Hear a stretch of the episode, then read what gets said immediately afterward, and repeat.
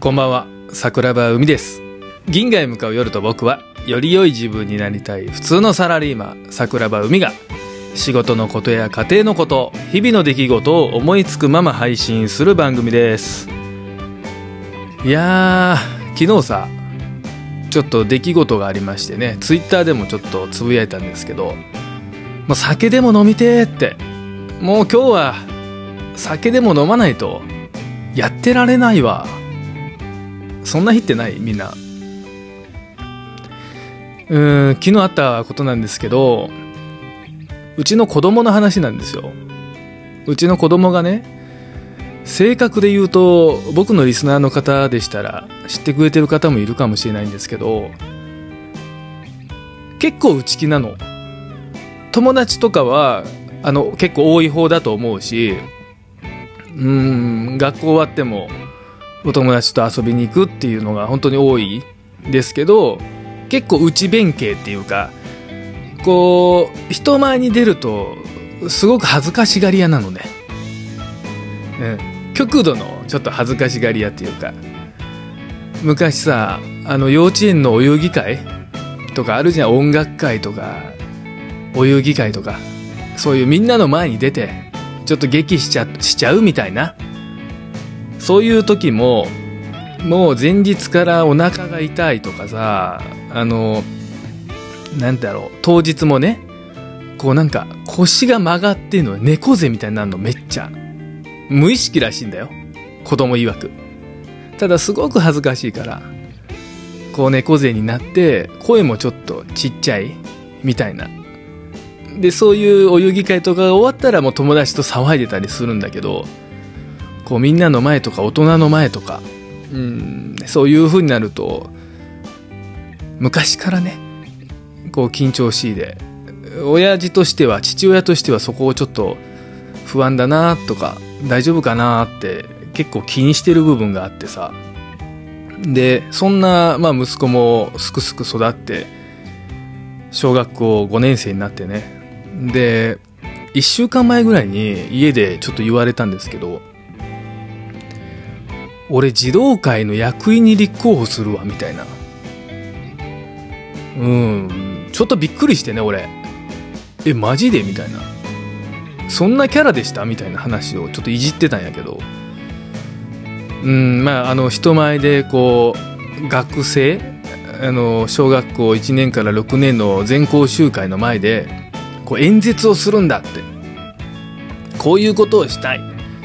僕はこういうことをするのでどうか僕に選挙応募してくださいみたいな。なんかそういうね、えー、児童会役員っていうらしいんだけどそれに立候補するっていうのをまあ言っててでまあ俺としては驚きもあってあの子供の成長をこう嬉しくも感じてねいいじゃんいいじゃんっつってやりなやりなって言ってあのー、君がねそういうことをしたいと思ったんであれば俺はめちゃくちゃいいと思うよっていう話をしてね。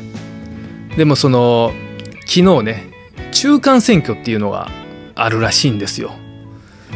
で12人の候補者がいて全校生徒の前で自分のこう公約というかあの政策というかまあ小学校だよ。小学校だからそんな大した大それたことは言ってないしあの言ってないと思うんですけどでも僕はこんなことをしたいんだっていうのをね全校生徒の前で発表するっていうのをあ広告入っちゃった。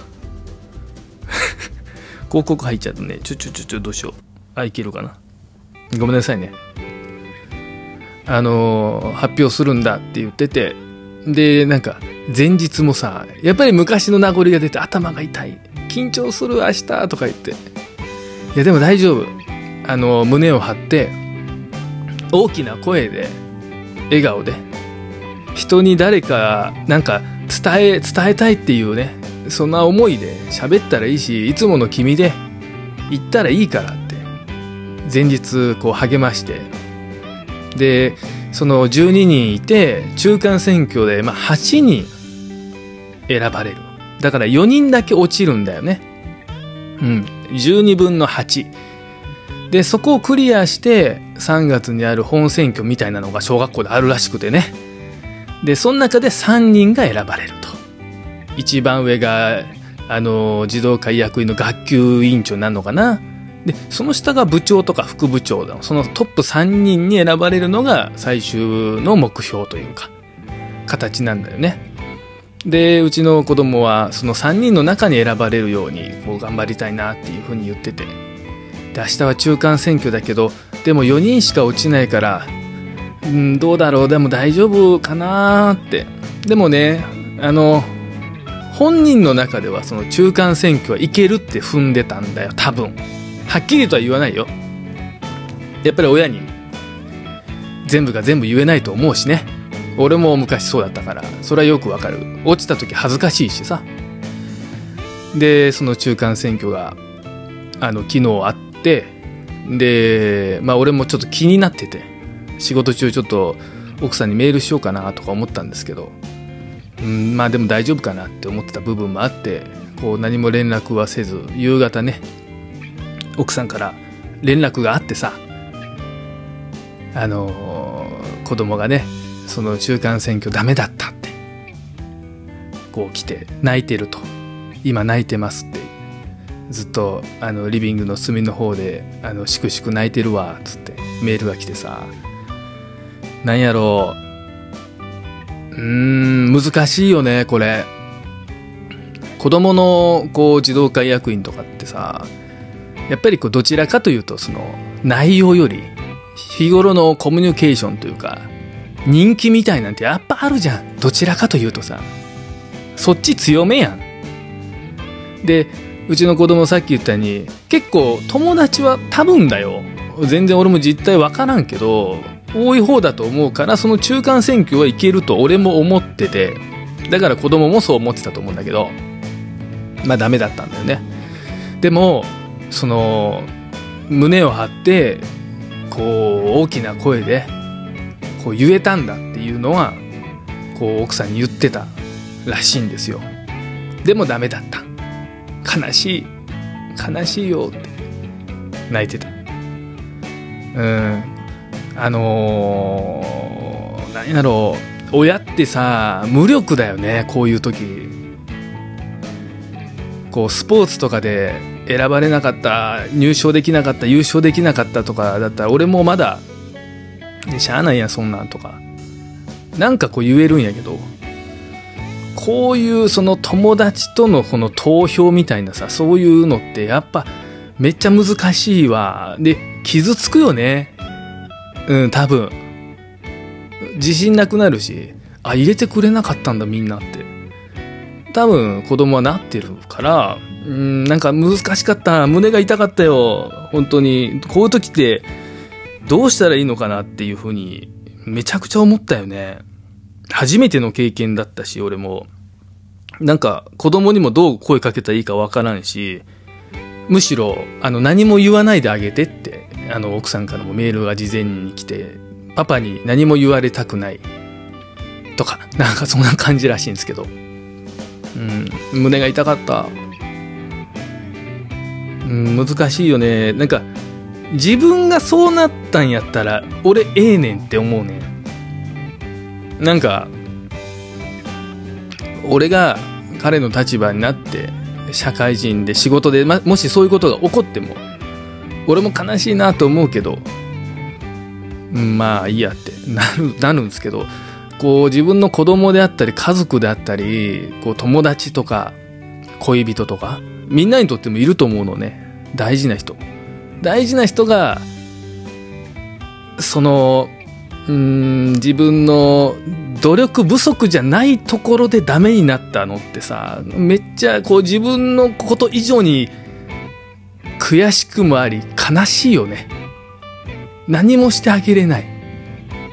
ただただ悲しみを一緒に背負ってあげることしかできないし今回のことで自信をなくしてほしくないっていうただそれだけなんですよ。